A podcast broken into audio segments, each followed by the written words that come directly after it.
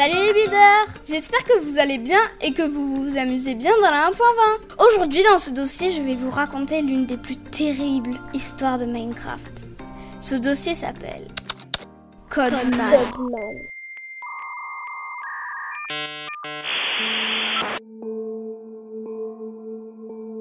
Tout a commencé en 2020 quand un joueur nommé Roberto04, un grand fan de Minecraft comme nous, tombe sous une des vidéos de son youtubeur préféré sur un commentaire qui parle d'un étrange serveur.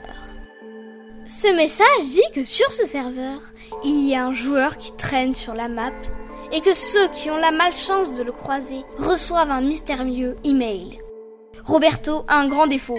Enfin, c'est parfois aussi une qualité. Enfin, pas là, vous allez voir.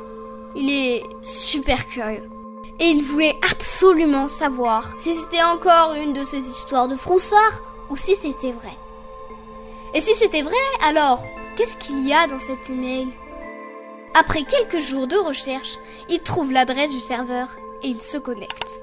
Il arrive sur une map, tout ce qu'il y a de plus normal, autour d'une petite place de village classique. D'abord, il n'y a aucun signe de joueur sur la map ou dans le chat.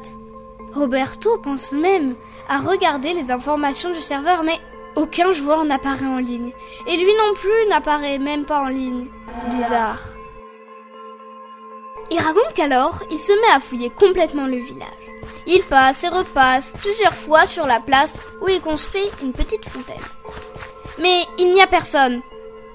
Il allait des coups en se disant que c'était encore une de ses mauvaises blagues, quand tout à coup, un message apparaît dans le chat. Roberto04, regarde derrière toi. Roberto alors se retourna, face à la fontaine, devant laquelle il était pourtant passé une dizaine de fois. Mais là, posé dessus, en plein milieu, il y avait un coffre. Il en est sûr, il n'était pas là avant. C'est impossible qu'il ne l'ait pas vu. Il l'ouvre et là, il découvre un livre. À l'intérieur, un simple message. Un cadeau bienvenue. Suivi d'une adresse mail au nom de son youtubeur préféré. Roberto d'un coup est super content. Il se dit que c'est trop cool, que c'est peut-être une blague. Mais qu'en même temps, si c'est vrai, c'est vraiment génial. Il note en vitesse l'adresse et quitte sans rien dire l'étrange serveur. Quelques minutes plus tard, il a déjà envoyé un message à l'adresse en disant à son youtubeur préféré à quel point il trouvait ces vidéos géniales. Quand soudain, il reçoit une réponse. Mais c'est pas exactement ce qu'il attendait. Au lieu de ça, il était juste écrit. Roberto04, regarde derrière toi. Encore le même message, c'est bizarre.